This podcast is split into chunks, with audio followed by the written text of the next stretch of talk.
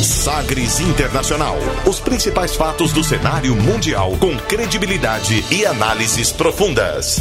A contextualização histórica das últimas notícias com a apresentação de Rubens Salomão, comentários do professor de História Norberto Salomão e participação de especialistas. Um programa que vai além da notícia, com reflexões abalizadas sobre o panorama global.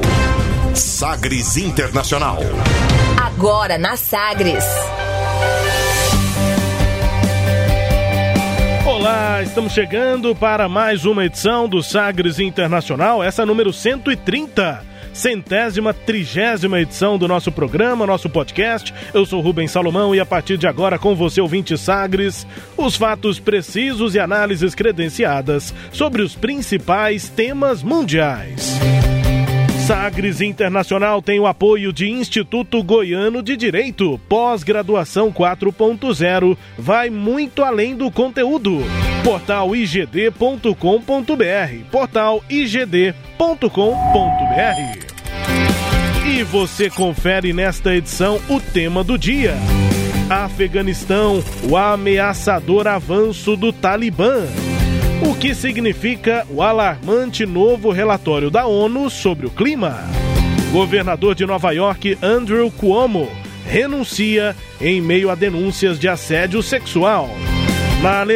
Na Alemanha, disputa pela sucessão de Angela Merkel fica mais acirrada.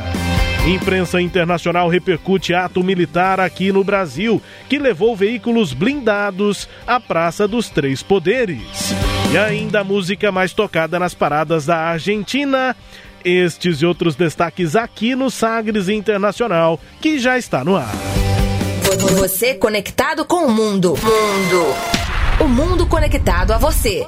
Sagres Internacional. E como sempre, o programa conta com a produção, comentários do professor de História e Geopolítica Norberto Salomão. Oi, professor, tudo bem? Olá, Rubens, tudo bem? Prazer estar aqui para a gente refletir sobre o cenário internacional. E só comentando um pouquinho, né, Rubens, que estamos no mês de agosto e foi no mês de agosto que lá em 1961 foi construído o Muro de Berlim, né? Então, aniversariando ali o Muro de Berlim, construído em 61 gerando aquela velha polarização, bloco capitalista, bloco socialista, aquele momento da Guerra Fria. Mas vamos tocando em frente, tem muita coisa aí pra gente discutir. 61, início da construção do muro? Do Muro de Berlim. 60 anos atrás, então. Exatamente. Que coisa, é hein? Chegando então com Sagres Internacional número 130, começando o programa de hoje, conferindo declaração de destaque nesta semana. Agora, as frases bem ou mal ditas por aí. Sí, pero las canciones. Hated man in the world, that's the question. Abre aspas. Abre aspas nesta edição para Cole Barrett. Ela é autora e vice-presidente, autora de um estudo e vice-presidente do IPCC. Na sigla em inglês, é o painel intergovernamental sobre mudanças climáticas, um grupo ligado à Organização das Nações Unidas, a ONU, e considerado a principal autoridade científica sobre o tema. O IPCC divulgou nesta semana novas conclusões sobre mudanças climáticas. Elas estão acelerando e a influência humana é incontestável. Abre aspas para Cole Barrett. If we take dramatic action in the next, you know, in the very near term, uh, we can start to keep um, most of the, some of the most dire effects of climate change at bay. Um, Sea level rise, that's something that's baked into the system from previous emissions. So that will continue to rise for even, you know, a century or more. But other things like reducing, um, like, like um, stemming the retreat of, of glaciers, um, um, uh, making sure that you know we can kind of start to limit the number of extreme events. Those are all within reach. O que foi que ele disse? O que foi que ele disse? O que foi que ela disse aí, a Co Barrett, vice-presidente do IPCC, abre aspas. Bem, se tomarmos ações intensas nos próximos anos, em um período próximo, nós podemos começar a manter a maior parte dos terríveis efeitos da mudança climática sob controle. A elevação do nível do mar é algo que está estabelecido no sistema por conta de emissões de gases de efeito estufa do passado, já realizadas. Então, o nível vai continuar a subir por cerca de um século ou mais. Mas outras coisas, como reduzir o derretimento das geleiras, ou nos assegurarmos de que conseguiremos reduzir a quantidade de eventos extremos, isso está no alcance, fecha aspas, disse a Co Barrett, vice-presidente do IPCC, é uma plataforma intergovernamental que não realiza estudos, compila estudos. Então não é nada novo, está tudo sendo pesquisado, observado por é, cientistas e pesquisadores ao longo constantemente, ao longo né? do tempo, por muito tempo e em vários lugares do mundo diferentes. A ONU vai lá, esse instituto, e faz um compilado, faz uma análise final sobre isso. E aí a conclusão não é nada é, não é nada é, tranquiliz, tranquilizadora o, a Barrett dizendo aí, portanto, que esses grandes eventos, grandes tragédias, tempestades, os incêndios, enfim, isso dá para ser controlado, também com redução isso. da emissão de gases de efeito estufa. Novo relatório, então, do painel intergovernamental aponta mudanças climáticas causadas pelos seres humanos são irrefutáveis, irreversíveis e causaram um aumento expressivo na temperatura do planeta, professor. Pois é, né, Rubens? É isso. Essas contínuas emissões de gás carbono, né, de, de gás de efeito que geram o efeito estufa, é, isso já vem sendo denunciado já há muito tempo é alertado, né, mais do que denunciado, um alerta feito, mas aí a gente tem sempre aquele, aqueles que são governos, infelizmente, negacionistas ou que de uma forma assim, até desonesta, né, buscam usar teorias que contradizem isso que a gente está vivendo tem uma, na realidade, né? Uma epidemia, uma pandemia de desonestidade intelectual. Intelectual, né? é. De e, todo lado, complicado. É, e, e aquela questão de querer garantir o lucro, querer garantir esse ou aquele interesse econômico, porque a coisa está em torno disso, da questão do interesse econômico. Por exemplo, quando você realiza desmatamento, quando você não, não adota as medidas adequadas em relação à água, ao lixo, quer dizer, cada uma dessas questões que depende inclusive da atitude de cada um de nós, que é muito importante a consciência também individual para que isso seja um esforço não só governamental, né, mas um esforço coletivo e efetivo. Se isso não for feito, Infelizmente, a gente já está batendo aquela meta que não poderia ser atingida, né? que é um limite de um grau e meio é, de aumento da temperatura. Quer dizer, a gente já está muito perto disso. Parece que a gente tem aí meio grau ou menos do que isso para atingir. Tudo indica que nós atingiremos, como já foi afirmado aí, a elevação da, da do nível do mar já é efetivo, então isso na América Central, em regiões da América do Sul, já vai causar inundações maiores do que antes e depois em outros momentos, mais dias com tempo quente, mais períodos de seca e, portanto, toda alteração daquele ciclo das estações, de plantios, de colheita, tudo isso vai sendo alterado. É óbvio, né, Rubens, que isso também é, passa pela mudança nos nossos hábitos alimentares, porque esses hábitos alimentares, é, é, mo motivados pela indústria, pela produção agrícola, eles são bem, bem sérios né, e bem fortes aí nesse sentido, de é, promover ah, uma exploração, eu diria assim, desequilibrada e que não permite que os recursos naturais possam ser é, é, recompostos. E esse é o grande problema. E olha, viu, Rubens, o Brasil não sai ileso dessa situação, não, né? O Brasil tem matas, tem tudo. Isso atinge o mundo, isso é um, aspecto global. Então, esse relatório tem apontado Inclusive no o Brasil... aumento de temperaturas na América do Sul, em taxas maiores do que a média global, mais chuvas no sul e no sudeste do Brasil, mais seca no nordeste, aumento da seca agrícola e ecológica, uh, um bioma como o Cerrado, por exemplo, que é bem frágil, apesar dele ter capacidade de se recuperar, mas quando você mexe nele, é, derrubando áreas da, da do Cerrado para pasto, para outros manejos, é, de uma forma que não seja sustentável, isso tudo contribui e vai gerar mais períodos de seca, falta de água. Falta de água, o Brasil depende muito, porque a energia é hidrelétrica, então, caos na, na, no fornecimento de energia elétrica. Então, a, a coisa parece que é bobagem, mas a gente vai vivenciando e sentindo na nossa vida e no nosso bolso no dia a dia, devagarinho. Né? E até o final do século XXI as previsões elas realmente não são otimistas, a não ser que aquela agenda 2030 da ONU, 2050 da ONU possam ser é, minimamente atendidas. Observadas, pelo menos, né? Vistas, observadas e aí gradativamente atendidas, né?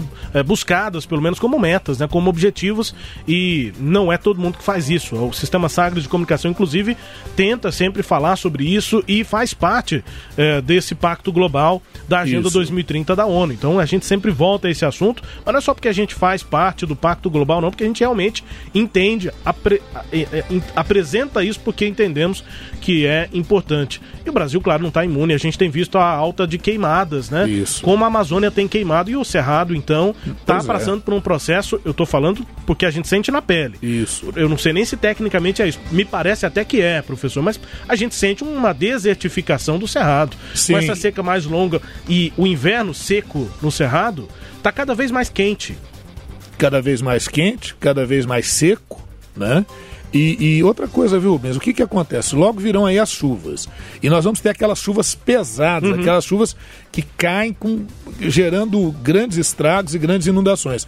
O que dá. Então, de repente, você tem num dia a precipitação que deveria ser é, de um mês. Né? Uhum. Né? Então, chove, né? é comum a gente ver isso. Olha, choveu em um dia aquilo que era para ter é, caído de chuva em um mês. E as pessoas falam, nossa, então está chovendo demais, olha aí como é que está chovendo. O pessoal está falando. É, acontece que as chuvas elas precisam ser regularmente distribuídas. Então também não é muito bom quando cai aquilo que deveria cair de chuvas em um mês, em um dia. Isso não representa um aumento do volume de água. Aquele volume de água que as pessoas veem, que geram inundação e geram problemas, a, aquela água rapidamente ela acaba sendo escoada e ela não gera aquele processo contínuo de umidificação do solo e de um processo também de amenização das temperaturas. É isso, a gente já está observando isso constantemente. A gente, quem convive com pessoas é, de maior idade, que é um, de um período anterior, fala, pois é, antigamente nessa época chovia assim, plantava-se isso, colhia-se aquilo. Está uhum. mudando, e o que é pior, não está mudando para melhor, não. Então as providências a gente já tem todo o receituário, o que, que deve ser feito, que providências podem ser tomadas para mitigar, porque grande parte do estrago já foi feito. E aí não adianta aquela desculpa, ah, isso é coisa de europeu, de quem vem de lá, eles já destruíram as florestas deles, agora querem destruir as nossas. Primeiro o seguinte, eles não destruíram totalmente as florestas deles. E nas últimas décadas eles vêm recuperando consideravelmente essas florestas, justamente sabedores disso. Não é que eles estão com a razão historicamente, é que depois de perceberem os erros que cometeram, é, esses governos têm tentado adotar medidas mais efetivas.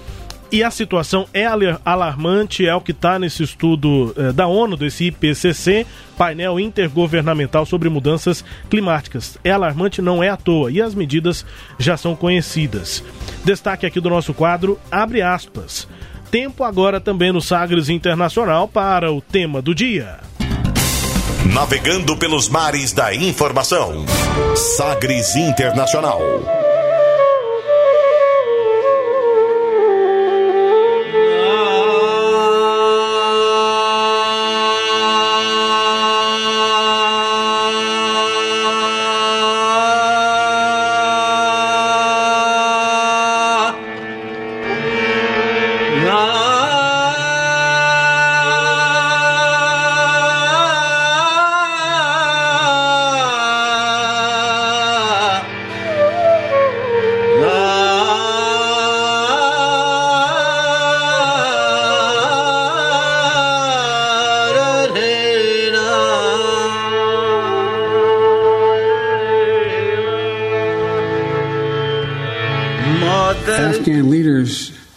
To come together.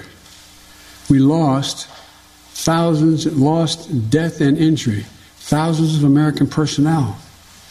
They've got to fight for themselves, fight for their nation. The United States, I'll insist we continue to keep the commitments we made of providing close air support, making sure that their Air Force functions and is operable, resupplying their forces with food and equipment and paying all their salaries. But they've got to want to fight. They have outnumbered the Taliban, and I'm getting daily briefings. I think there is still a possibility you have a, a significant new Secretary of Defense our equivalent of Secretary of Defense in Afghanistan, Bushmullah Khan, who's a serious fighter. I think they're beginning to realize they've got to come together politically at the top. And, uh, but we're going to continue to keep our commitment. But I do not regret my decision. مادر دو جهان غیر خدا یار نداره یار نداره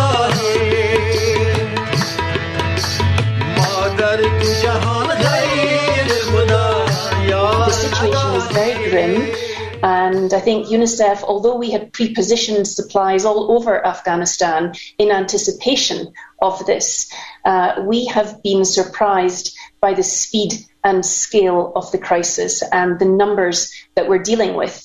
And over half of that number are children, young children, children with disabilities.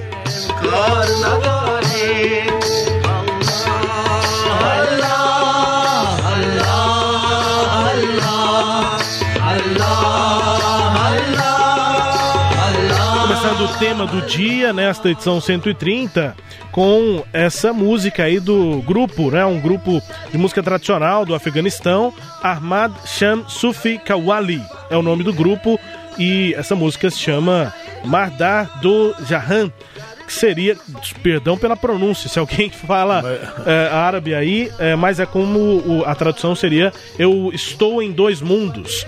É o nome dessa música, desse grupo de música tradicional do Afeganistão. Enquanto ouvíamos, a gente também conferiu falas aí do presidente dos Estados Unidos, Joe Biden, e também da representante, da coordenadora dos trabalhos da Unicef lá no Afeganistão. Vamos traduzir primeiro o que disse Como diria o a vinhetazinha, né? O que foi que ele disse, né? É, o que foi que disse aí o Biden? Olha, ele disse o seguinte: nessa semana, declaração sobre a situação do Afeganistão, claro, a gente contextualiza, mas é a situação de retirada das forças dos Estados Unidos lá do país e o avanço do Talibã. Abre aspas para Joe Biden. Os líderes afegãos precisam se unir.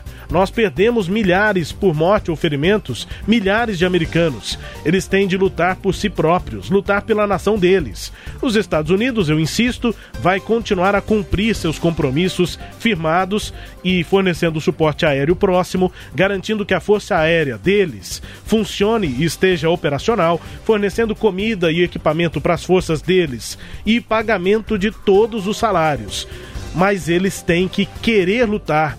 Eles já superaram em número o Talibã e eu tenho relatórios diários e penso que ainda existe uma possibilidade. Eles têm um novo secretário de defesa, Bushmollah Khan, que é um guerreiro muito sério. Acho que eles estão começando a perceber que eles têm que se unir politicamente desde o topo. E nós vamos continuar a cumprir nossos compromissos, mas eu não me arrependo da minha decisão, fecha aspas, disse o Joe Biden. Ô Rubens. E ele foi questionado por conta da situação de crise no Afeganistão. Sim, professor. Não, é isso, é porque quando ele fala eu não me arrependo, aí muita gente pode dizer, bom, mas que postura fria, quer dizer que os Estados Unidos entra lá, né, entrou lá em 2001 em função daqueles atentados do ao World Trade Center, né, feito pela Al-Qaeda, que é um grupo considerado terrorista, fundado lá na Arábia Saudita pelo Osama Bin Laden, que se integrou ao governo do Talibã. Aqui ao longo da nossa fala nós vamos contextualizar isso melhor.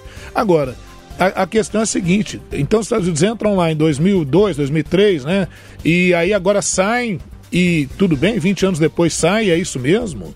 E não me arrependo? Não é isso, é porque os Estados Unidos, juntamente até com a OTAN, outros países, eles gastaram 88 bilhões de dólares armando esse novo governo, criando condições para que é. esse novo governo pudesse combater a, uma, uma possível reação do Talibã, quer dizer, já preparando para essa saída. Mas a, o questionamento é válido e aí a gente traduz o que disse aqui a representante do Unicef no Afeganistão. Ela diz o seguinte, tá lá, abre aspas, a situação é muito sinistra. Ela usa a palavra grim em, em inglês, que é como se fosse sinistro, uma coisa horripilante assim. Isso. É, nós da Unicef, apesar de termos antecipado a preparação de recursos em todo o Afeganistão, estamos surpresos com a velocidade e tamanho dessa crise, além dos números com que estamos lidando. Mas da metade das vítimas é de crianças, crianças muito jovens, muito novas e com deficiências. Ela usa disabilities, porque na prática são é, consequências de uma guerra, né? De, de ataques, enfim, crianças sem membros, enfim, com uma série de problemas médicos e Unicef prestando esse suporte lá no Afeganistão. Sam Mort, coordenadora do Unicef no Afeganistão, desse tipo de situação que vai a pressão. E aí o Biden dá essa resposta dizendo que não se arrepende. Apesar da situação de crise, o Talibã avançando, o Biden não se arrepende e diz que o apoio está sendo mantido, professor. Isso. Agora, estão sendo retiradas tropas, agora essa semana, porque é para todo mundo sair até o 11 de setembro. O grande marco, uhum. eles vão usar para fazer uma grande comemoração. Para sair todas as tropas. É, é o 11 de setembro. Inclusive, eu vou fazer um comentário que eu deixaria mais para o final, mas eu já vou colocar agora, porque ele parece mais pertinente nesse momento, Rubens, hum. que é o seguinte: é, é, os Estados Unidos estão se retirando, tiveram que retirar funcionários da embaixada dos Estados Unidos que estavam lá, porque a situação está ameaçadora. É, muitos se surpreenderam como é que o Talibã tem avançado ali dentro do Afeganistão. E, e, mas a questão é que o Talibã, apesar das divergências internas que existem, porque são vários grupos os chamados Mujahidins, que são os guerreiros santos, os elementos que se rebelaram quando houve a tentativa de alguns governos é, não religiosos ou governos laicos no Afeganistão, é, e se organizaram originariamente para expulsar a invasão soviética em 1979, é, há divergências internas. E foi ali que surgiu o Talibã. Né? Então, o Talibã é um grupo que surge para defender a orientação islâmica de grupos ali no Afeganistão. Então, o, o, Talibã, obviamente, tem muito mais capilaridade do que as forças que tentaram se organizar do governo. Agora, outra coisa, você sabe que onde tem muito dinheiro, também tem muita corrupção. Então, muitos chefes militares do Afeganistão que receberam dinheiro é, enviaram relatórios. É, falsos, né, ou pelo menos fraudulentos. Então, Uh, o, o, o, Biden disse aí que ele tem recebido relatórios constantes da quantidade de, de homens armados a favor do governo atual. Só que esses relatórios, muitos estão questionando que esses números têm sido fraudados. E muita gente é, é, embolsou esse dinheiro que deveria ir justamente para esses recursos. Outra coisa, a Força Aérea poderia combater muito bem o Talibã. São 211 caças que você tem no Talibã com dinheiro que foi empenhado ali. Só que o caça precisa de piloto. E o Talibã, sabendo disso, faz o quê? Tem sequestrado ou matado alguns desses pilotos. Agora você imagina quantos anos para você formar uhum. um piloto de caça. Você não vai arrumar um outro piloto agora. Então a Força Aérea não está tendo a reação que se imaginava. Então a, a, a situação de momento é muito difícil o governo em Cabul, que é a capital do Afeganistão, consiga resistir plenamente ao avanço do do Talibã. O Talibã já chegou a Kandahar, que é a segunda maior cidade do Afeganistão. No programa passado a gente citou, inclusive, essas algumas províncias e essa Isso. que já estava começando a ceder, né? Então está bem próximo. É, é, então a qualquer momento, de repente, você pode ter um, um ataque a Cabul e a, a capital não conseguir resistir. Uhum. Outra coisa, muita gente tem se bandeado para o lado do Talibã. Agora, isso para as crianças, principalmente para as mulheres e para as jovens mulheres, é um problema, porque nos lugares que o Talibã já assumiu, eles já proibiram as mulheres com mais de 10 anos de irem para a escola. Né? E há um apoio de um país próximo ali a essa ação, que é o Paquistão. Né? Então, no Paquistão há um apoio considerável ao Talibã. Pois é, e aí, é, mais de 100 mil pessoas já deixaram o país. É, isso é um número, claro, aproximado, porque provavelmente é muito mais gente nessa crise toda no Afeganistão. E aí, para a gente abordar aqui, como sempre fazemos, né, professor, nos nossos temas, quais são efetivamente as características marcantes desse país, do Afeganistão? É isso, né, Rubens? Você vê que a gente abordou o aspecto atual, né, o de momento, e agora a gente faz um, um histórico e até a localização geográfica. O Afeganistão ele está localizado uh, no centro da Ásia, é, não tem litoral, né? Uh, faz fronteiras com vários países, mas os que mais se destacam, os países mais destacados, é a fronteira a, ao sul com o Paquistão, que a gente acabou de citar aí, a leste com o Irã, né? O Irã é um país xiita, né? Islamismo xiita ali no Irã, e ao norte com a China. Então essa região tem sido marcada desde a antiguidade por invasões, por guerras. Então, é uma área que sempre foi muito instável, né? foi marcada por instabilidade. A capital é Cabul e é, o Afeganistão é considerado um dos países mais pobres e inóspitos do mundo. Né? É uma região árida, uma região de desertos tem áreas de água, mas grande parte da água desse manancial de água ele acaba escoando naturalmente para os países vizinhos. Então há períodos de seca e muitas vezes há é, é, fases de fome ali no Afeganistão por quebra de safras, além dos conflitos que ocorrem ali na região, né? Ah, apesar do governo, ah, ah, apesar da gente saber, né, que lá a gente tem recursos minerais importantes, né? O Serviço Geológico dos Estados Unidos, por exemplo, eh, levantou em 2010 que as riquezas inexploradas, as riquezas minerais inexploradas do Afeganistão giram, girariam hoje em torno de 900 bilhões, entre 900 bilhões e 3 trilhões de dólares, aquilo que ainda não foi explorado ali. Mas isso é mal distribuído, os conflitos, as instabilidades políticas acabam afetando profundamente a economia, a infraestrutura do país. Então, eh, para se ter uma ideia, estima-se que, em virtude desses conflitos, nas últimas décadas, cerca de um terço da população afegã já tenha saído do país. Então, esse é um, é um problema, né? O país é um país predominantemente islâmico, com maioria sunita, né? maioria sunita, mas é, de várias etnias, são várias etnias. Porém, predominantemente a gente tem etnia Pashtun ou afegã. Daí o nome Afeganistão, né? Um povo que vivia nas montanhas e acabou tomando a região. E você falou no início aí, né, Rubens? Ah, eu não sei se a minha pronúncia em árabe está correta. Realmente tem coisa que é em árabe, mas tem coisa que também tem influência persa. Então, os Pashtuns, eles têm, é uma etnia própria, mas com forte influência hindu e persa. É, lembrar que o que era a antiga Pérsia atualmente é o Irã. As relações entre o Irã e o Afeganistão, obviamente, não são boas. Muita gente acha que porque nós tivemos a, o, o- o Talibã e o grupo radical Al-Qaeda do Osama Bin Laden, oriundo da Arábia, que depois se juntou ao Talibã, que eles teriam boas, boas relações com o Irã. Não, o Irã é xiita e os grupos lá no Afeganistão são sunitas. Então isso sempre gera ali um, um desconforto muito grande naquela região. در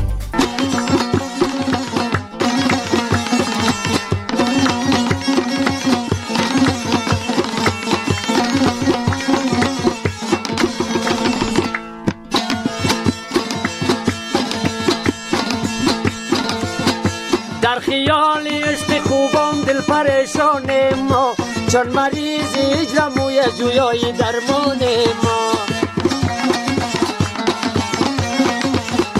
همچه مجنون هر زمان بخوان بمونه ما قلب درگاه سنی آقا کرم خونه ما Mais música tradicional aí do Afeganistão, professor, es- esse é o cantor Mehdi Maftun. É, e a música, ela tem um nome é, grande assim, mas na tradução é como se fosse o seguinte: é, ao final, é, o meu amor pela sua beleza se torna incansável. É uma música romântica, mas é um, só o nome da música já deixa assim. É um jeito de bem profundo de se Isso, a declarar. expressão né? lá, eles são muito românticos mesmo. Tem isso, tem essa beleza nos poemas e tal, na música, né? Sem dúvida. Música tradicional, portanto, do Afeganistão, para a gente seguir com o tema do dia. E então, é, professor, depois dessa apresentação, a gente até contextualizou a situação atual, mas quais são os momentos mais marcantes da história moderna do Afeganistão? Ah, olha, eu vou dizer que para quem está nos ouvindo, todos aqueles que estão nos acompanhando, a nossa audiência qualificada, que esse é um momento precioso do nosso tema, porque é onde a gente vai reconstruindo esses cacos. Olha, eu vou dizer, não é muito fácil. Isso que a gente está colocando aqui, inclusive eu estou preparando um artigozinho para a gente colocar à disposição. Ah, não é fácil, não. Olha, é, em 1919, após a Primeira Guerra Mundial, a Inglaterra reconheceu a independência do Afeganistão. Como assim? É porque a Inglaterra, a Rússia, eles disputavam desde o século XIX essa área eh, central da Ásia, não é? E pelo Tratado de Hal, Hal Alpind, né? É, esse tratado colocou fim a três etapas de uma guerra desde o início do século XIX, chamada de Guerra Anglo-Afegã. Anglo-Afegã. Né? Ela envolveu disputas entre a Inglaterra, elementos locais e a Rússia, enfim, a região eh, finalmente chegava a uma certa pacificação. E aí vai se organizar uma monarquia afegã independente. É, o grande momento vai ser entre 1933 e 1973, com o Shah Mohammed Zahir Khan. É, ele governou de 33 a 73, imagina, 40 anos de governo. Ele buscou modernizar o Afeganistão por meio de uma política de, de ocidentalização do país, de aproximação com a Europa, o que desagradava a muitos, porque a religião lá é islâmica. Então isso gerava um certo desagrado. Durante a Segunda Guerra Mundial ele buscou uma neutralidade, né? E depois disso, como a gente falou, essa modernização por meio dessa ocidentalização. Quem não gostava nada disso era membro da própria família. O primo não gostava dessa aproximação com a cultura ocidental, achava que estava, de certa forma, desvalorizando a cultura local, né? Era o ministro da Defesa, o Mohamed Khan. Ele não aprovava isso, e aí em 1973, quem diria, ele realizou um golpe contra o próprio primo, um golpe de Estado, derrubou Mohamed Zahir e instaurou uma república. Isso em 73. E aí de 73 até 1978, é, essa república do Afeganistão, sob o governo do Mohamed Daoud Khan, né, o primo lá, é, buscou continuar com a política de modernização, mas é, tentando um não alinhamento. Veja que, justamente no contexto da Guerra Fria, mantendo relações tanto com a União Soviética quanto com os Estados Unidos. Né? É, essa prática não agradava à União Soviética. Então a União Soviética começou a estimular um partido interno, um partido de esquerda, é, dentro do Afeganistão. E aí esse partido, em 1978, realizou a Revolução de Saur. Saur é o segundo mês é, no calendário persa, né, que era, é utilizado lá, e aí por isso esse golpe militar liderado pelo Partido Democrático Popular do Afeganistão, de orientação marxista, leninista, é, de esquerda, com apoio da União Soviética. O Daoud e toda a família foram assassinados. O primo dele não, porque o primo depois que foi derrubado, o Mohamed Zahir, ele foi para Roma, ele foi para a Itália, só voltou para lá depois que o Talibã foi retirado do poder após a intervenção dos Estados Unidos na região. Então, de longe, ele foi acompanhando todos esses eventos, né? Bom, o golpe de 78 deu origem à República Democrática do Afeganistão. Apesar de democrática, o modelo é socialista, e aí, durante esse governo, vão ocorrer a, a, vai ocorrer a invasão soviética em 79, eles vão ficar até 89. A gente vai ter 10 anos de guerra lá envolvendo vários grupos, né? E esse governo de esquerda, Rubens, vai impor medidas consideradas anti-islâmicas. É aí que está, eu, eu apontaria para esse detalhe. Medidas anti-islâmicas, quais sejam? Lei de reforma agrária, proibição da usura, que é o empréstimo a juros, introdução da educação laica, permissão para que as mulheres pudessem ir para a escola e se formassem e pudessem participar também da vida política. Então isso desagradou setores mais conservadores que vivem principalmente no interior do Afeganistão. E isso garantiu o surgimento de um grupo chamado, de grupos genericamente chamados Mujahideen, que são grupos de Mujahideen significaria guerreiros sagrados, guerreiros santos, e também, eh, Rubens, a formação de grupos de estudos teológicos para manutenção e conservação dos verdadeiros preceitos do Islã.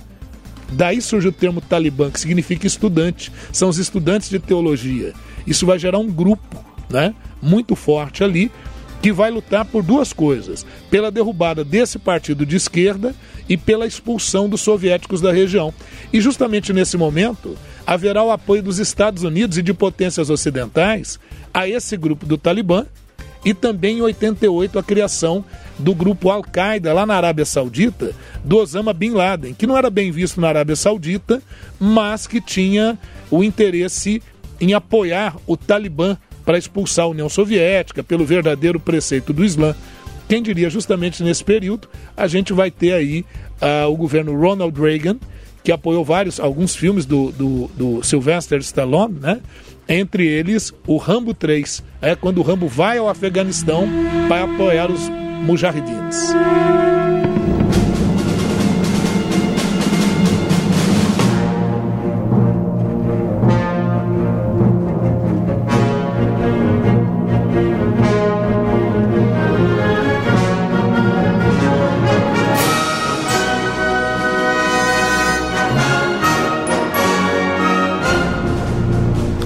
Sonora realmente é maravilhosa, né? Porque a gente já fica imaginando, depois com esse, esse momento mais triunfal assim, a gente fica já imaginando o Rambo lá.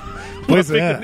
é. Esse filme ele não teve uma grande bilheteria, ele fez mais sucesso depois nas videolocadoras e, e na TV. Mas no cinema ele não teve uma grande bilheteria. É, o Rambo 3, né? É considerado o filme com maior, o maior número de cenas violentas e uhum. tal, né? Até, até aquele momento foi considerado assim. E a, alguns dizem que ele cometeu uma certa gafe, porque quando o filme estreou, as tropas soviéticas já tinham sido retiradas do Afeganistão. Não estava tão atual. É, né? porque as tropas soviéticas saem em 89 e o filme acho que estreia em, oit- em 91, é uma coisa assim. Né? E A, a trilha sonora do Jerry Goldsmith. é isso, o Jerry Goldsmith, fantástico, que já fez várias trilhas Fantástico. sonoras. Se você pegar, mora quem tiver curiosidade, né? Pesquisa aí Jerry Goldsmith para ver o que, que esse cara aprontou em termos de trilhas sonoras, É né? Um abraço aí ao Beto Estrada, né? que Sim. fazia toda essa questão da, da- da- dos- das músicas nos filmes e tal, né? Os gênios da- das trilhas sonoras de filmes, né? Isso. Então é isso, né, Rubens? Agora, em meio a esse quadro de profunda instabilidade, durante o governo do Mikhail Gorbachev, a gente teve aquela coisa da perestroika da glasnost, o, o socialismo estava em crise no leste europeu e não conseguiu dar sustentação para esse governo de esquerda no Afeganistão. Então, em 89, a União Soviética sai do Afeganistão e, em virtude disso, o- o- os Mujahideen conseguem avançar e derrubar o governo de esquerda em 92. Só que aí o país é, é, tornou-se a República Islâmica a partir de 92, mas dentro de uma instabilidade terrível, né? Então, para você ter uma ideia, em 93, por exemplo, nós tivemos três, três grupos que se autodenominaram governo do Afeganistão, instalados ali em Cabul. Então, um um quadro muito grave, a instabilidade muito grande. E quem consegue colocar ordem na casa, quem diria? É o Talibã. Então, em 96, o Talibã se consolida, tendo o apoio da Al-Qaeda de Osama Bin Laden. Lembrar que esses dois eh, tiveram apoio dos Estados Unidos para expulsar os soviéticos, mas depois, ali em 91, com a Guerra do Golfo, a primeira Guerra do Golfo, quando o Saddam Hussein do Iraque invade o Kuwait, os Estados Unidos estabeleceram várias bases ali no Oriente Médio. Isso não agradou de forma nenhuma a Al-Qaeda do Osama Bin Laden, e aí Osama Bin Laden passa a promover todo um esforço contrário aos Estados Unidos. Se antes o inimigo comum era a União Soviética, os soviéticos já tinham sido expulsos, a União Soviética nem existia mais, a partir de 96 o grande inimigo passa a ser os Estados Unidos. Então isso gera uma mudança considerável nessa relação né, ali na região.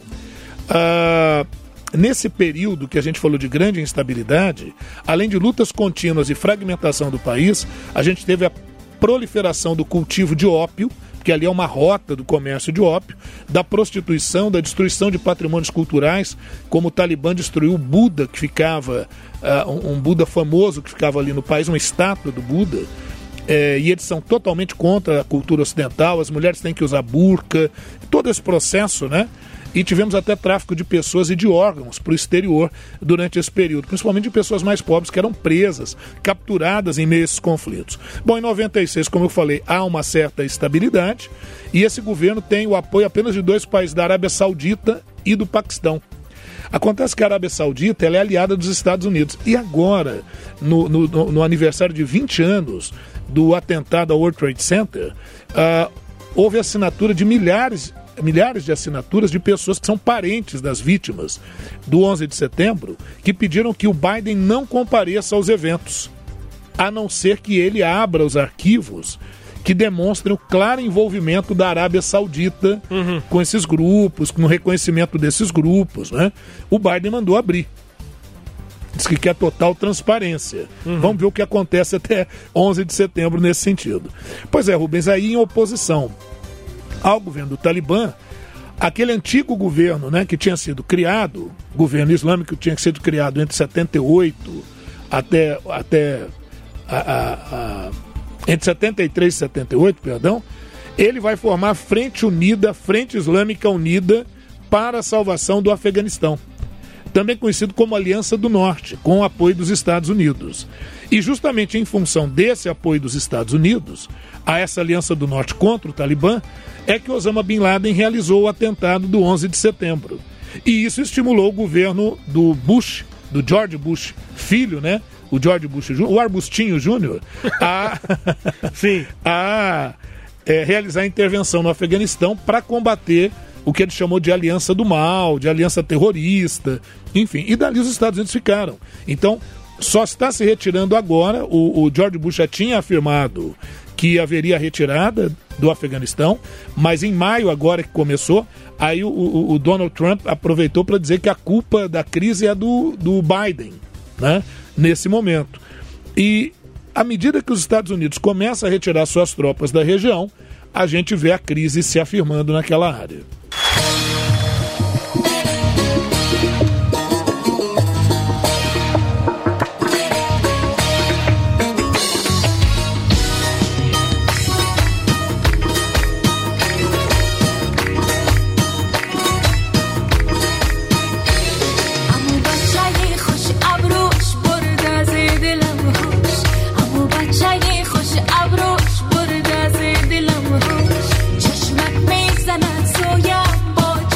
Última música desse tema, professor, a gente vai voltando ao momento atual do Afeganistão com música atual também. Essa Ariana Said é como se fosse a Ivete Sangalo deles lá, que é uma, uma cantora muito famosa, muito presente também na TV, tá em vários programas e tudo. Então, é muito conhecida, cantora, compositora, personalidade do Afeganistão, canta principalmente em persa e em dari, mas também tem músicas em pasto. E essa é uma música muito conhecida, das que tem mais visualizações assim no YouTube e tal, que ganhou é, as fronteiras, né? Ela canta em quais idiomas? Em persa e dari. Isso. E em pasto. Que é o afegão. É. Isso. Ariana Said. Essa música se chama Sat e Brand. É, é isso, professor. Com música aí atual, a gente Sim. retoma a, a, essa situação do Afeganistão. O Rubens só vou pontuar. Então, de tudo que nós falamos, a gente está entendendo que a crise no Afeganistão está acontecendo por quê?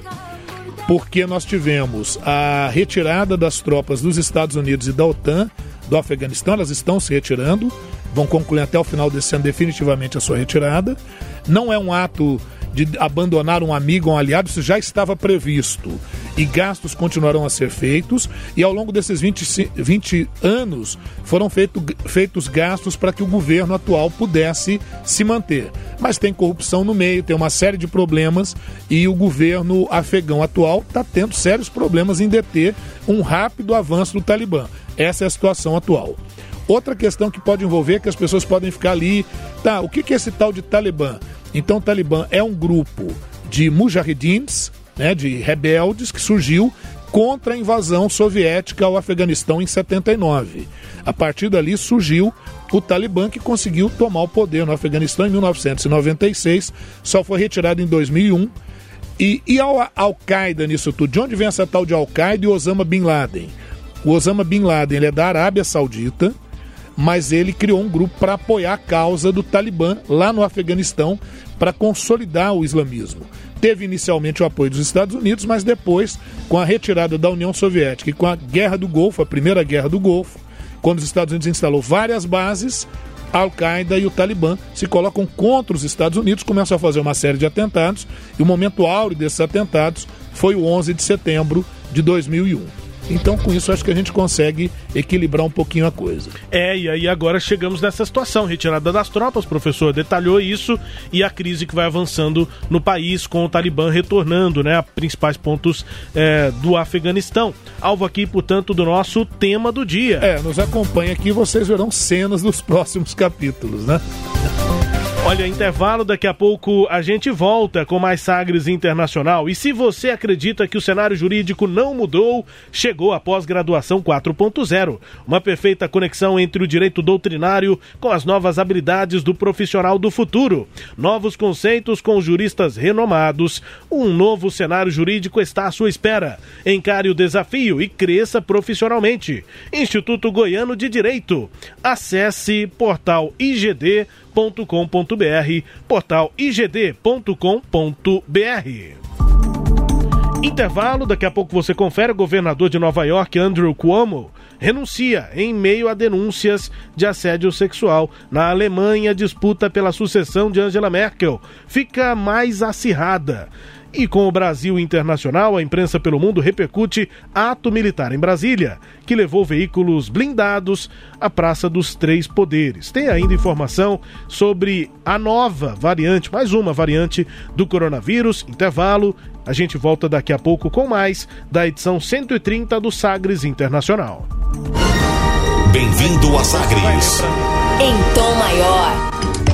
A luta contra o coronavírus ainda não acabou. A vacina está aí. Mas até que todos sejam vacinados, o cuidado e a prevenção têm que continuar. Lave sempre as mãos com água e sabão e, se possível, fique em casa. Quando for precisar sair, não esqueça de usar a máscara e de levar álcool em gel. Cuidar de si é também cuidar do próximo. Juntos somos mais fortes contra o coronavírus. Essa é uma campanha da Rádio Sagres.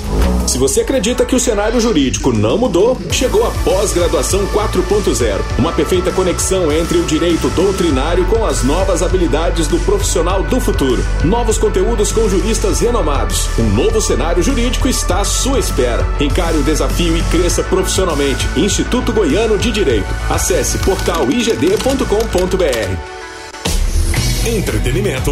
Jornalismo. Prestação de serviços. Rádio Sagres. Tom Maior. De volta, Sagres Internacional número 130. Comigo aqui, Rubens Salomão, com o professor Norberto Salomão. A partir de agora, para girar as informações pelo mundo. Velas ao mar. Girando, portanto, a gente começa falando sobre coronavírus, sobre a pandemia e as taxas de transmissão, mortalidade e capacidade de escapar do sistema imunológico de uma nova variante do coronavírus é maior do que se previa. A conclusão é de um estudo realizado pelo Departamento de Saúde e Higiene Mental da cidade de Nova York e da escola Mailman de Saúde Pública da Universidade de Colômbia, nos Estados Unidos. Chamada de LOTA pelos pesquisadores, ela foi identificada pela primeira vez em novembro do ano passado, de 2020, em Nova York, e não há casos ainda registrados aqui no Brasil. Apesar de ainda não ter sido revisada por outros cientistas, né, por pares aí dessas instituições, a pesquisa causou impacto ao demonstrar que a nova cepa pode escapar do sistema imunológico, né, o nosso sistema de defesa no organismo, em até 10% dos casos, o que é muito. Ela também tem uma taxa de letalidade semelhante àquela variante que eh, se originou no Reino Unido, a variante alfa, sendo 60% mais letal do que a variante encontrada pela primeira vez em Wuhan, na China, lá no final de 2019. Então é uma nova variante. Agora a Lota, a gente está muito preocupado com a Delta, que já está é, se chegando aí para transmissão comunitária, já está assim no Rio de Janeiro, há casos em outros estados do país e ela vai avançando, e tem outras variantes surgindo. Essa lota. Del, e a projeção no Brasil é de que a Delta vai tomar conta do Brasil. Uhum. Essa é a projeção. Essa lota vai naquela mesma linha, né, Rubens, da das letras gregas que eles resolveram adotar para tirar aquela coisa do nome do país, da região. É, pode ser lota ou iota, né? Seguindo aí a, a, a, a, questão grega, né? Das letras gregas lá e tal. Agora, aquilo que a gente já falou: se você não tiver uma vacinação, e no mundo a gente não está tendo, infelizmente, se a gente não tiver uma, uma vacinação efetiva, eficaz, o vírus vai se adaptando e novas cepas, ou como muitos gostam de dizer, cepas, vão uhum. se desenvolvendo. Esse é um problema, a gente tem que ter vacina rápida. Eu já, já me vacinei, vou tomar a segunda dose agora no final de agosto. Então já vai, daqui a pouquinho já vai estar quase na hora de eu me vacinar novamente. Aquilo que a gente já falou, é muito provável que nós tenhamos que vacinar todos os anos contra o vírus, as cepas da Covid, como a gente faz com a gripe. Tudo indica nesse sentido. Se for uma vez por ano, legal. Se for uma dose só, bom, já tem gente trabalhando para conjugar a vacina contra o vírus da Covid e o vírus da gripe. Vamos ver, né? Vamos ter que avançar nisso. E a vacinação precisa avançar. A gente está vendo as idades sendo reduzidas e esse pessoal mais jovem, aí 30, menos de 30 anos, não está indo vacinar. As filas não estão existindo. Isso. Há um, um, baixo interesse aqui no Brasil, em vários estados, pela vacina nessas faixas Isso. de 20 a 30 anos, Agora... o que é muito complicado. Tem é. gente que acha que já pegou o Covid, está imune, o que não é verdade. Tem gente que simplesmente não encontra tempo. Tem gente que nem é contra Isso. a vacina, mas já está trabalhando, estudando, faz um monte de coisa, é uma fase muito ativa. E já vacinou, já, já teve a primeira dose, já era aquele não, tem efeito gente que não tá indo para a primeira né? dose. A primeira é, dose não está tendo Você falou procura. da segunda também, eu estava falando Sim, tem segunda nesse dose. Sentido, muita gente Mas essa idade agora de 20 a 30, Sim. o pessoal não está indo para tomar a primeira dose, é. que está na fase agora. O jovem é mais aventureiro, né? Pois é, isso é complicado, porque é quem está mais ativo, é, quem, é de onde vão surgir é. exatamente é quem essas, circula mais, essas variantes. Quem né? aglomera mais, né? Verdade. Olha, essa pesquisa vem de Nova York e vamos falar também sobre o estado né, de Nova York. O governador eh, Andrew Cuomo anunciou nesta semana a renúncia. Ele deixa o cargo em meio a várias denúncias de assédio sexual. O Cuomo fez um pronunciamento ao vivo em que ele negou qualquer intenção sexual nas suas condutas, mas assumiu toda a responsabilidade. Disse o seguinte, abre aspas, eu acredito que dada a devida circunstância, dadas as circunstâncias, a forma que eu melhor posso ajudar é dar um passo para o lado e deixar que o governo volte a governar. Minha renúncia se fará efetiva em 14 dias, né? Daqui duas semanas. Uhum. Ele confirmou que vai ser substituído pela vice-governadora Hattie Hochul, é, depois de uma transição que vai durar aí essas semanas. A Hattie, a Cat, Cat, Cat, Cat. perdão, Cat, né? Cat, Cat Hochul é, vai ser a primeira mulher a governar o estado de Nova York. Andrew Cuomo é acusado de assédio sexual e conduta imprópria por 11 mulheres, segundo a investigação do escritório da Procuradoria-Geral do Estado. A procuradora é a Letícia Letícia, né? É, James. Uhum, isso. Procuradoria do Estado investigando, já são 11 casos em que ele é suspeito de assédio, professor. É isso, e, e o que é curioso, muitos desses casos em que a pessoa preferiu o anonimato, porque isso era possível para a investigação, uhum. agora sai do anonimato, se revela e olha, precisa ser punido. Né? É, infelizmente, uh, a gente acaba tendo casos como esses, não são raros, né? são cada vez mais comuns, porque agora é dada mais voz para que as mulheres possam efetivamente denunciar esse tipo de, de atitude. E é muito interessante porque assume no lugar dele uma mulher, parece até bem emblemática. É, né? essa, significativo. Essa, é, é isso. O, ainda nos Estados Unidos, o Senado aprovou o projeto de infraestrutura do país. Um trilhão de dólares, que é uma das principais prioridades aí do presidente Joe Biden, uma vitória bipartidária que pode representar o maior investimento do país em décadas em estradas, pontes, aeroportos e hidrovias. A votação foi por 69 a 30 no Senado, que tem 100 parlamentares, 19 republicanos votaram a favor. Imediatamente depois da conclusão da votação, os senadores avançaram com a discussão de um pacote de gastos de 3 trilhões e meio de dólares que os democratas planejam aprovar sem votos de republicanos. Pesquisas mostram que o esforço para melhorar a infraestrutura dos Estados Unidos, eh, elaborado né, ao longo de meses por um grupo bipartidário de senadores, é amplamente popular entre o público. Investimento do governo um trilhão de dólares nesse período nos Estados Unidos de pós-pandemia. Há preocupação, mas lá com o avanço da vacinação é possível sim falar de pós-pandemia, professor. Pois é, isso. E você sabe o que eu estou achando interessante? Hum. É que lá nos Estados Unidos eles estão discutindo questões cruciais para o país. Né? Eles não estão lá, o cenário e tal, ele não se perde discutindo o sistema eleitoral, essas discussões estão correndo lá, mas não são elas que tomam o protagonismo. O protagonismo está naquilo que efetivamente interessa. E olha que os Estados Unidos. discutindo esquerda e direita. Não. Né? Tá tem polarizado, tem, tem discussão. Tá, claro. Mas também tem plano de investimento. E olha que interessante, o plano de investimento foi aprovado com votos da oposição. Então, os, os dois partidos concordaram na necessidade desse tipo de recurso. Infelizmente, aqui no nosso querido e amado Brasil, a gente tem se perdido em discussões, infelizmente, absolutamente inúteis e apenas com interesses eleitoreiros. É lamentável, né? O governo da Nicarágua chamou para consultas embaixadores nicaragüenses que trabalhavam em quatro países de uma vez só. Essa é uma forma diplomática que os líderes de nações usam para sinalizar ao governo de um outro país que estão descontentes com a relação. Você chama o embaixador de volta, né? Isso. Para conversar. Na segunda-feira dessa semana, a vice-presidente e primeira-dama da Nicarágua, Rosário Murillo, afirmou que seu país estava chamando às consultas os embaixadores da Argentina, Colômbia, México e Costa Rica, em reciprocidade a chamados similares desses governos. Esses países criticaram, têm criticado a onda de prisões de líderes da oposição lá na Nicarágua. A Argentina e México retiraram seus embaixadores de Manágua, capital do país, em meados do mês de junho. Costa Rica e Colômbia suspenderam as nomeações de seus representantes no país no mês passado. Há uma reação, portanto, aí de países aqui da América Latina à forma como o governo da Nicarágua tem tratado seus opositores, professor. O Rubens, é importante pontuar aqui o seguinte: o governo da Nicarágua é um governo de esquerda. Era um governo que tinha a simpatia aqui do PT, uhum. tá certo? Para dar nome aos bois. E aí, como eu já falei em vários outros programas, que já, né, a gente apanha aqui a esquerda e a direita, Sim. A, as práticas são as mesmas. Quando as práticas são autoritárias, elas são as mesmas, seja a esquerda ou seja a direita.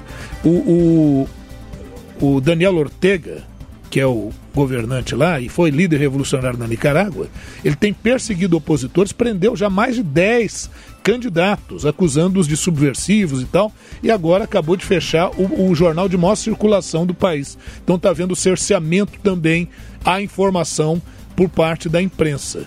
Infelizmente, esse é o quadro na Nicarágua. Na Alemanha, pesquisas de intenção de voto é, para as próximas eleições gerais, é, que vão acontecer no próximo mês, indicam que o Partido Social Democrata poderá crescer e ganhar espaço dos conservadores, ou seja, também ganhar espaço da atual líder Angela Merkel. Hoje, os sociais-democratas, é o SPD, são da base de apoio da União Democrata Cristã, a CDU, que é o partido da Angela Merkel. A pesquisa feita pela consultoria Força, divulgada nesta semana, indica as seguintes intenções de voto. O CDU tem 23%, os Verdes 20%, o SPD 19% e os Democratas Livres 12%. Não tem ninguém que está disputando muito, ou seja, tá Isso. bom de assistir. Isso. É tipo ver um jogo em que você não torce para ninguém, vai para pênalti. É bom de Isso, assistir. verdade. Então não tem nenhuma, nenhum comprometimento emocional, mas eh, 23 CDU, 20% Verdes, 19 SPD e 12 Democratas Livres. O SPD tem uma alta de 3 pontos percentuais em relação à última pesquisa que foi divulgada na semana anterior. A CDU perdeu 13 pontos percentuais em relação ao começo do ano, mas ainda está liderando com esses 23%. Portanto, está acirrada, está se acirrando a disputa É. na sucessão de Angela Merkel, Isso, é, professor. tá, é, e isso aí vai é, definir quem poderá assumir como o cargo de chanceler. Né? A, a preponderância de um desses partidos acaba sendo um elemento definidor. Mas eles vão acabar tendo que fazer aliança para compor esse nome. Compreende o que a gente está dizendo? Quer dizer, é óbvio que aquele desses três partidos, ah, aquele que tiver alguma dianteira, é, vai tentar conduzir o processo. Mas você notou que nenhum deles tem maioria é. suficiente para eleger o chanceler, o primeiro-ministro na Alemanha.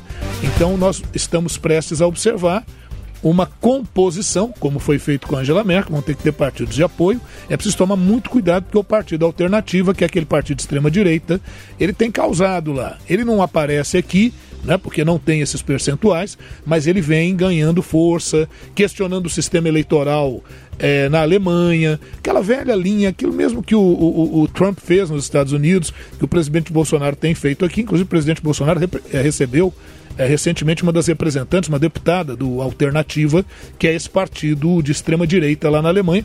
Vamos ser claros, é o partido neonazista na Alemanha. Sagres Internacional também com as notícias do Brasil. O Ernesto nos convidou. Brasil Internacional.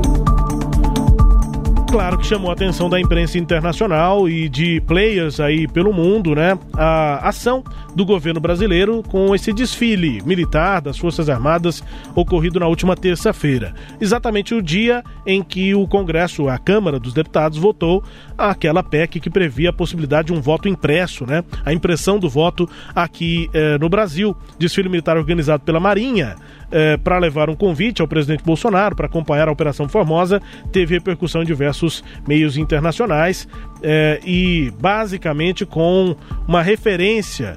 eh, inclusive, claramente assim, né, o The Guardian chamou exatamente de, de República das Bananas. Não chamou o Brasil disso, mas eh, disse que essa parada, que esse, desfile, dava ares eh, de repúblicas instáveis, né, com suas instituições fracas, que é o que representa basicamente essa expressão República das Bananas. Mas o Guardian colocou isso no título, né, tratou exatamente assim, fazendo uma comparação, não está chamando o Brasil de República das Bananas, Mas é como se tivesse mas está dizendo que o desfile é uma, um elemento característico disso. É o que a reportagem diz, entre outras reportagens, mas que dão o mesmo tom, professor. Uma crítica externa a esse comportamento do presidente, essa relação com os militares. Em, eh, em meio a discussões políticas lá com o Congresso e também com a Suprema Corte Brasileira. É, Rubens, esse comportamento do presidente Jair Bolsonaro, ele é um comportamento que não vai se alterar. Né? Ele foi assim como deputado, como parlamentar, ele foi assim na campanha. Eu, sinceramente, eu, eu, eu, eu acho que uma coisa que a gente não pode falar do Bolsonaro é que ele seja incoerente. Né? Porque, Não mesmo. Na verdade, ele sempre manteve. Esse discurso é o discurso que ele sempre A não manteve. ser com a aliança com o Centrão, aí foi. Isso, né? mas mesmo assim a gente já sabia que ele era do Centrão. Depois ele falou que não e Ele tal. que negava. É, ele que negava e tal. Mas depois, agora que ele faz essa aliança, ele falou que ele sempre foi Centrão, né? Também colocou isso.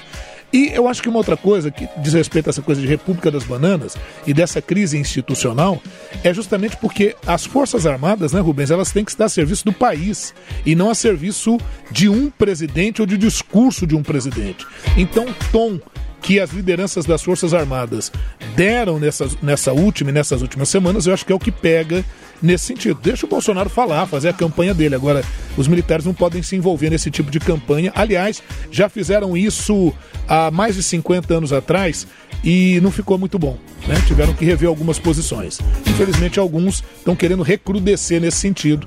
É bom reavaliar o processo. Música bem tocada na Argentina nesta semana para terminar o Sagres Internacional desta edição. No me importa lo que de mí se diga, vive usted su vida, que yo vivo la mía. Que solo es una, disfruta el momento, que el tiempo se acaba y para atrás no verá. Bebiendo, fumando y jodiendo, sigo vacilando de party todos los días. Cielo.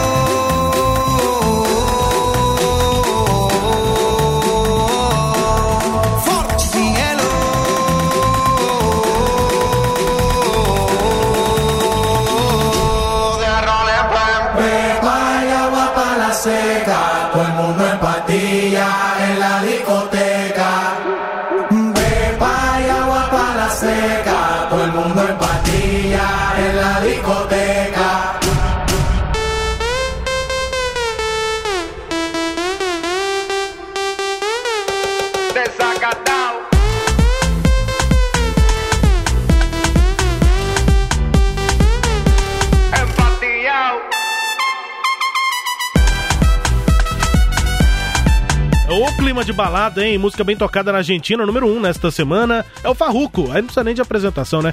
Grande artista aí, com grandes sucessos, é, com reggaeton, enfim, com vários estilos. O Farruco com essa música que se chama Pepas. Pra gente ir embora, professor, nesta edição 130. Tchau, até. É isso aí, Rubens. Nesse ritmo de balada que a gente vai se despedindo. Um abraço a toda a nossa audiência, ao Sistema Sagres e ao IGD. Tchau, pessoal. Obrigado aqui pela companhia. Até a próxima edição. A 131 tá chegando. Até mais.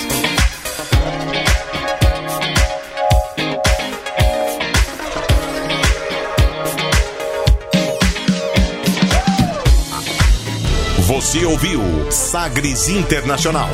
Os principais fatos do cenário mundial com credibilidade e análises profundas.